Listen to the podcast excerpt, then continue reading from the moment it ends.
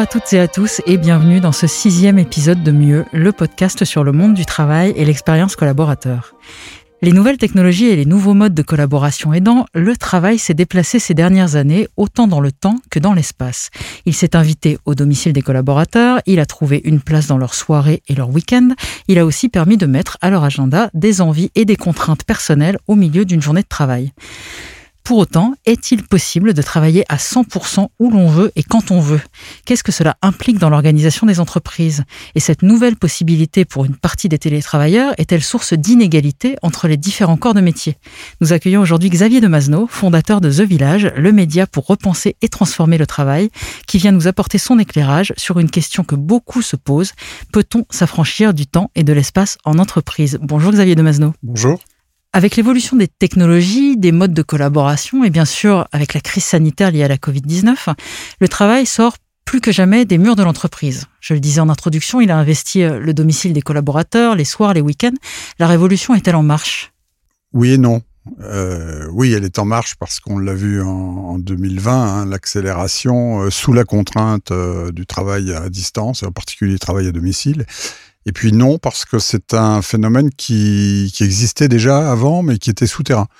Euh, ce qui est certain, c'est que ça, ça, a connu un grand coup d'accélérateur. Euh, ça a commencé juste avant la Covid. Euh, je ne sais pas si vous vous souvenez, avec les grèves SNCF euh, fin 2019, euh, début 2020, on commençait à avoir des entreprises qui recommandaient le télétravail ou qui puisque la grève durait euh, un peu de temps, euh, avait commencé à s'organiser en télétravail euh, en catastrophe.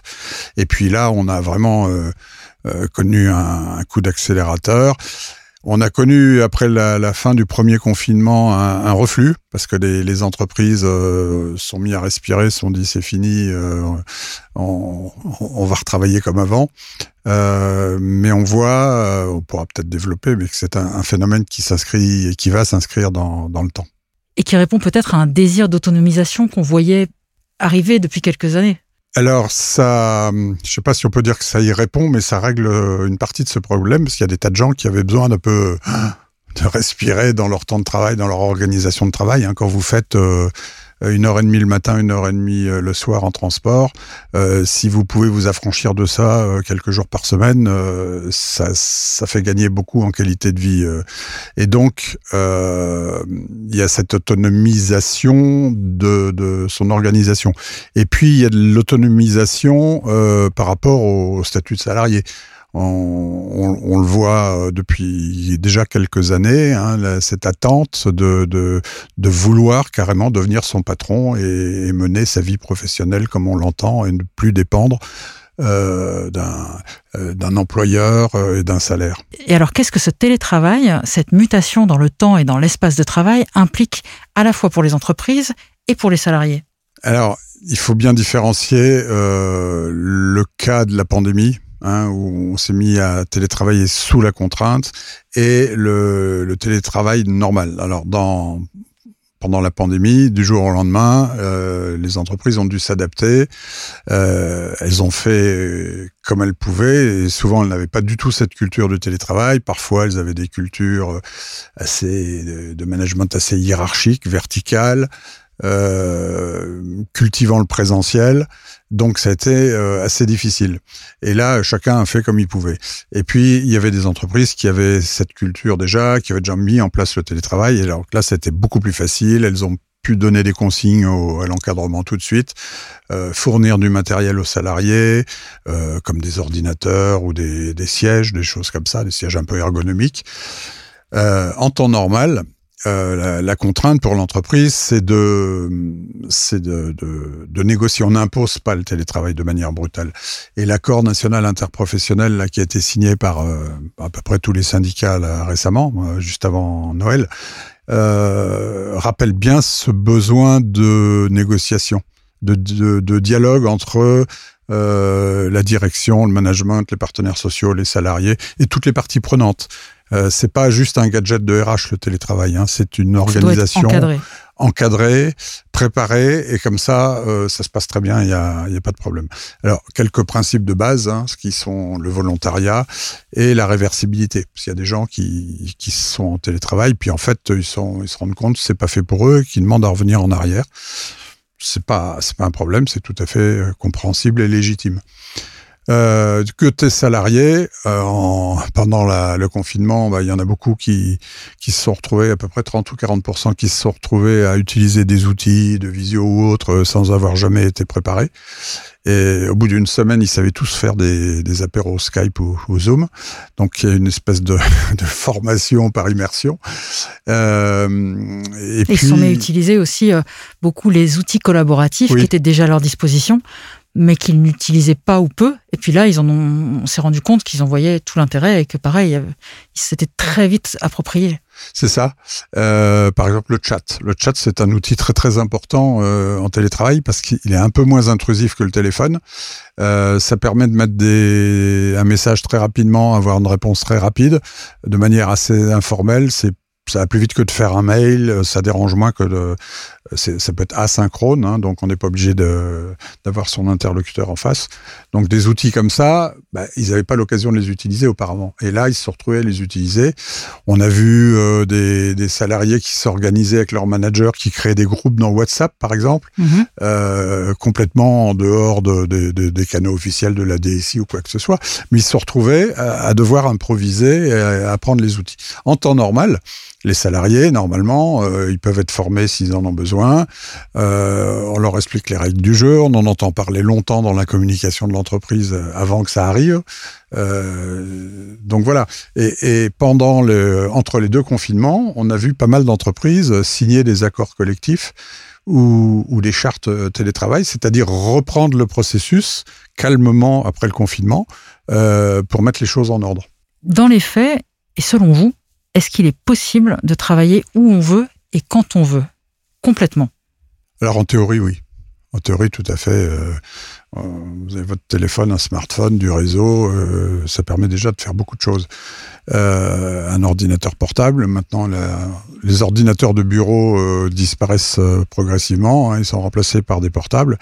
Et portable, comme son nom l'indique, on peut l'emporter avec soi un peu n'importe où, y compris à la maison.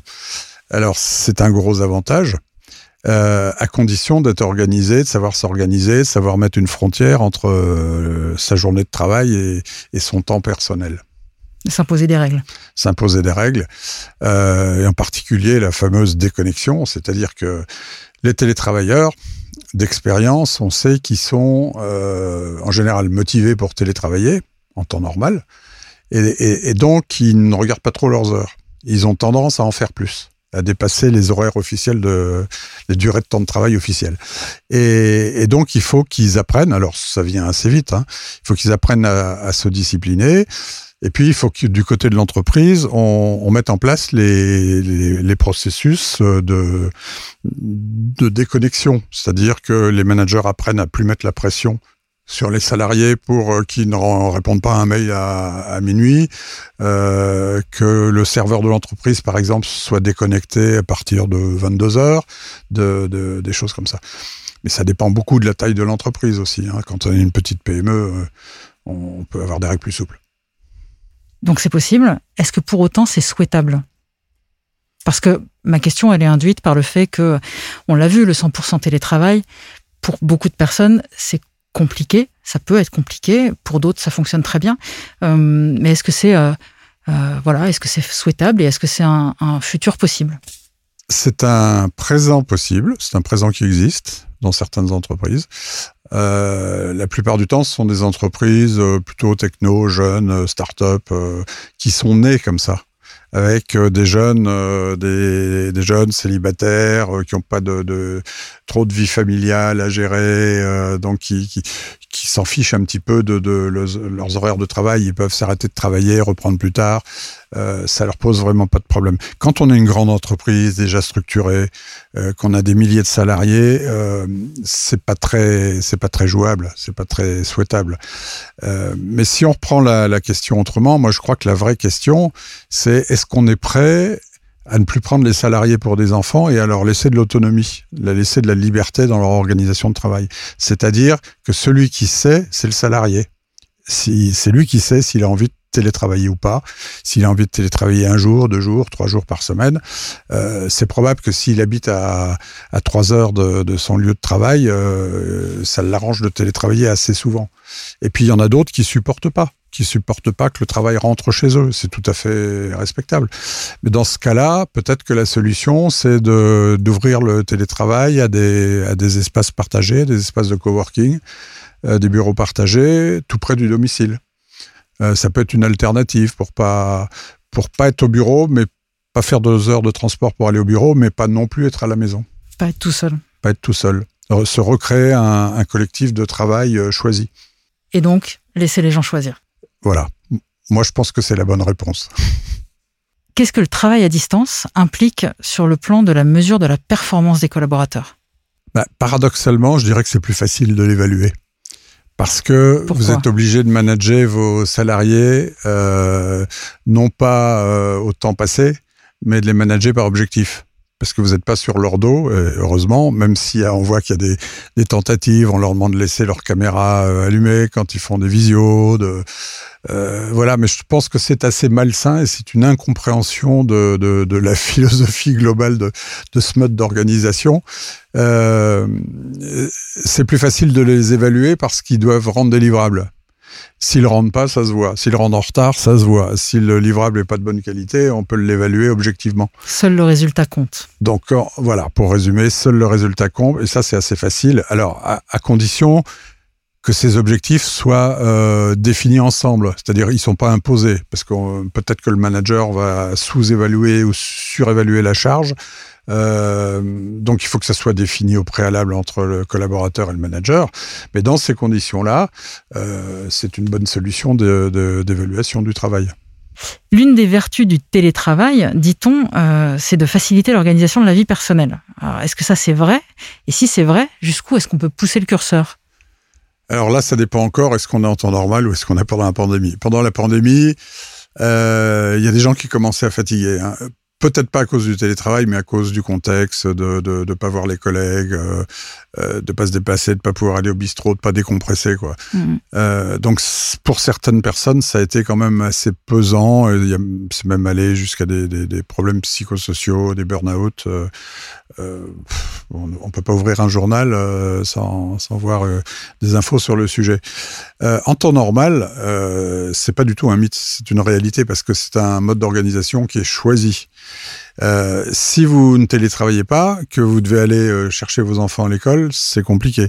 Si vous devez aller chez le médecin, vous posez une demi-journée de travail, c'est stupide. C'est du, c'est du gâchis. Euh, vous faites livrer un frigo par euh, Darty. Euh, Ce qui prend 15 minutes à recevoir. Qui prend 15 minutes, sauf qu'on ne sait jamais s'il passe à 8 heures ou à midi, quand il vous donne une fourchette entre 8 heures et midi. c'est compliqué, donc vous prenez une demi-journée de, de, de, congé. en, en, télétravail, bah, vous, quand, quand, le livreur arrive ou quand le rendez-vous chez le dentiste arrive, vous y allez puis vous revenez, vous travaillez, quitte à dépasser un peu votre journée officielle de travail et de finir votre boulot. Donc euh, c'est pas du tout un mythe. On parlait tout à l'heure d'autonomisation, euh, de désir d'autonomisation. Euh, ce désir d'autonomisation permis euh, auquel on peut accéder par le télétravail, euh, c'est de la QVT, non?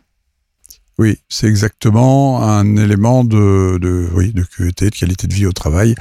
Euh, on citait l'exemple de, de, la liberté d'organiser sa journée de travail comme on veut. Alors il y a certaines entreprises euh, qui sont assez souples et qui l'autorisent, d'autres qui vont dans le cadre du télétravail, vont vous imposer des, des horaires de, de, reproduire les horaires de bureau à domicile, euh, ce qui est idiot parce que en fait, euh, c'est ne pas comprendre du tout l'esprit et les bénéfices du télétravail. Avoir un salarié euh, heureux, détendu, qui n'est pas stressé par les déplacements, euh, qui perd pas son temps dans les encombrements, c'est un bénéfice pour tout le monde, et y compris pour la planète parce qu'on va gaspiller moins de CO2. Et, au passage, c'est curieux, mais on aborde rarement euh, ce sujet du télétravail sous l'angle euh, environnemental. Je ferme la parenthèse. Donc c'est vraiment un outil de qualité de vie au travail qui coûte rien à l'entreprise, qui est une manière de redonner euh, du pouvoir et de l'autonomie aux, salariés, un peu d'argent euh, non formel parce que ce que vous ne dépensez pas, vous n'avez pas à le gagner. Euh, quand vous avez des abonnements de train, des déplacements en voiture, ça finit par coûter cher au bout de l'année. Donc c'est un, moyen de redonner un peu de pouvoir d'achat aux salariés. Donc c'est vraiment de la qualité de vie facile à installer dans l'entreprise. Si on fait un peu de prospective, quelle évolution logique on peut envisager dans les prochaines années en matière de temps et d'espace en entreprise? Alors, on voit bien que euh, la crise a servi d'accélérateur et, on a vu les effets sur l'utilisation du bureau. Hein. En temps normal, le, bureau, il est utilisé à peu près à 50% du temps, hein, entre les, congés, les gens malades, les, missions à l'extérieur, etc. Euh, là, avec la Covid, euh, c'était une catastrophe. On s'est aperçu qu'on avait des bureaux sur les bras qui, qui nous servaient à rien. Alors, on peut se dire, quand la crise va être passée, tout le monde va revenir au bureau, mais je crois pas. Je ne crois pas parce que euh, si vous regardez tous les sondages systématiquement depuis un an sur avez-vous envie de continuer à télétravailler euh, après la crise, on a 70 à 80% c'est une fourchette très haute et assez stable. Qui souhaite continuer. Euh, qui souhaite continuer. Alors, probablement pas à 100% du temps, évidemment, euh, mais au moins deux, trois jours par semaine, ce qui est déjà trois fois, deux, trois fois plus qu'avant la crise. Et donc ça, ça va se traduire, forcément, si les entreprises gèrent bien leur patrimoine immobilier, ça va se traduire en, diminution des, surfaces euh, utilisées en mètres carrés. Alors, on ne sait pas comment on va les utiliser. Est-ce que ça va être ça va permettre de reconfigurer l'usage de l'entreprise, en faire des lieux euh, plus de convivialité, une espèce de hub où vont se retrouver les salariés de temps en temps, les équipes, avec les, parties prenantes extérieures, les freelances qu'on fait travailler de plus en plus, par exemple. Euh, et, ça, c'est vrai pour tous les métiers dématérialisables euh, qu'on peut exercer à distance. Il faut pas oublier que dans une entreprise, euh, souvent, il y a beaucoup de gens qui, qui, exercent des métiers euh, qui ne sont pas télétravaillables. Et, dans ce cas-là, il faut continuer à les intégrer. Donc, on va avoir un une nouvelle réorganisation de, de l'entreprise en présentiel. Et puis surtout, on, va avoir une pérennisation d'un état de fait qui consiste à travailler tout le temps, quel que soit le lieu où on est. Euh, un jour, je reste chez moi. Le lendemain, je vais au bureau. Troisième jour, je suis dans un tiers lieu, un, coworking. Euh, personne sait où je suis, c'est pas grave. Je, continue à travailler. Je suis toujours en contact avec euh, avec mes collègues, avec mon manager. Euh, ça posera pas de problème. Là, on l'a vu, ça coinçait un peu, ça grippe parce qu'on n'est pas encore bien rodé, mais l'avenir, je pense, il, est là. Donc réduction du, de la surface du bureau et on l'a vu, hein, 2020, 50% de moins, 50%, hein, c'est énorme, de moins de prise à bail. Euh, restitution de, milliers de mètres carrés de, bureaux. Donc ça, ça, va durer. Et au passage, il est probable que ça, ça engendre une crise immobilière, euh, au moins dans l'immobilier d'entreprise. Et est-ce que ça va euh, engendrer chez les collaborateurs une envie, euh, peut-être, de pousser le concept euh, d'autonomie encore plus loin que le télétravail et éventuellement de devenir freelance, consultant, de maîtriser complètement justement son temps, son espace? Alors ça, c'est déjà une transformation qui est engagée depuis longtemps. Hein, cette, cette aspiration à l'autonomie, à la responsabilité, à, à la prise de responsabilité. Euh, on, le voyait déjà monter avant la, avant la crise. La crise, elle a permis aux gens de réfléchir. La pandémie a permis aux gens de réfléchir, de se poser des questions sur leur vie, sur leur manière de travailler, et surtout de passer à l'acte. Hein, on a vu beaucoup de gens qui déménageaient, qui quittaient la région parisienne, par exemple. Alors là aussi, euh, c'est une espèce de, marronnier parce que ça fait euh, ça fait 10, 15 ans qu'il y a des sondages et tous les ans ils disent la même chose. Euh, 70-80%, là aussi c'est une très grosse proportion. 70-80% des franciliens veulent quitter la région parisienne. Mais ils passaient pas à l'acte. Et là, ce qui est nouveau, c'est qu'ils passent à l'acte. Et pourquoi ils passent à l'acte? Parce qu'ils ont réalisé qu'on pouvait emmener son travail avec soi et qu'on n'était plus euh, lié à un lieu par son travail. Et contrairement à, l'histoire du monde du travail depuis un siècle où on était obligé de se déplacer vers le lieu de production. Euh, ça fait 20 ans qu'on sait que c'est possible de, s'affranchir du bureau. Et là, tout le monde l'a brutalement réalisé. Hein. Le roi était nu et, tout le monde l'a vu. Xavier de Masno, travailler où on veut en gérant ses horaires, euh, c'est possible quand la nature du travail le permet. Que peut-on envisager lorsque ça n'est pas le cas? Alors ça, c'est un sujet qui est sorti aussi euh, grâce à la pandémie, si je puis dire. euh, qu'on ignorait un peu avant parce que c'était pas un problème. Le télétravail se pratiquait sur la base du, du volontariat. Donc les gens qui ne télétravaillaient pas, bah, ils se sentaient pas pénalisés parce que de toute façon ils ne souhaitaient pas. Pendant la pandémie, on a vu que les gens, euh, les fameux télétravailleurs, euh, étaient chez eux au chaud et en sécurité, et les, fameux, euh, je sais plus comment on les appelait, les télétravailleurs clés, les travailleurs clés ou les travailleurs essentiels, eux étaient exposés, beaucoup plus exposés, parce qu'ils avaient des métiers où ils étaient obligés d'être en contact avec les autres, les soignants bien sûr, mais, mais tous les tous les gens qui étaient amenés, qui étaient obligés à voir les, les autres qui avaient un métier de contact. Les hôtes et les hôtesses de caisse, on en a Les hôtesses parlé. de caisse, euh, et les supermarchés ont mis assez longtemps à réagir, à mettre des, des, des plexiglas, des, tout, c'est- on était dans le flou, et ça a flotté pendant assez longtemps quand même. Et donc ces gens-là, on a conçu euh, une petite envie, jalousie, où on a eu un sentiment euh, d'inéquité, d'inégalité. Ce qui, n'était pas le cas normalement, mais là, c'est apparu comme ça. Euh, oh, ça a été discuté par les partenaires sociaux hein, quand ils ont renégocié l'accord national interprofessionnel à la fin 2020. Et des solutions qui sont apparues sont des compensations pour les non-télétravailleurs Qui serait de quel ordre? Qui peuvent être de, de plusieurs ordres, en, plusieurs ordres en des avantages en, ou des compensations, par exemple en jour de congé, comme euh, comme on l'a vu, euh, qui sont des avantages en en bon bon d'achat dans dans le CE, dans le comité d'entreprise ou des, des des petits avantages comme ça. Mais il faut bien se remettre dans l'esprit que le télétravail n'est pas une récompense hein, en temps normal. Euh, c'est juste un mode d'organisation. Et, et donc, il n'y a pas, euh, en théorie, il n'y a pas de, de, de, de privilégiés euh, qui télétravaillent, de non privilégiés qui, qui ne télétravaillent pas. Merci Xavier de Masneau. Merci. Le sixième épisode de Mieux, le podcast sur le monde du travail et l'expérience collaborateur touche à sa fin. Je remercie chaleureusement Xavier de Masneau pour cette conversation passionnante. N'hésitez pas à vous abonner sur votre plateforme d'écoute de podcast préférée, Apple Podcast, Deezer, Spotify, Pocket Cast, Podcast Addict, pour découvrir tous les épisodes de notre podcast. À bientôt.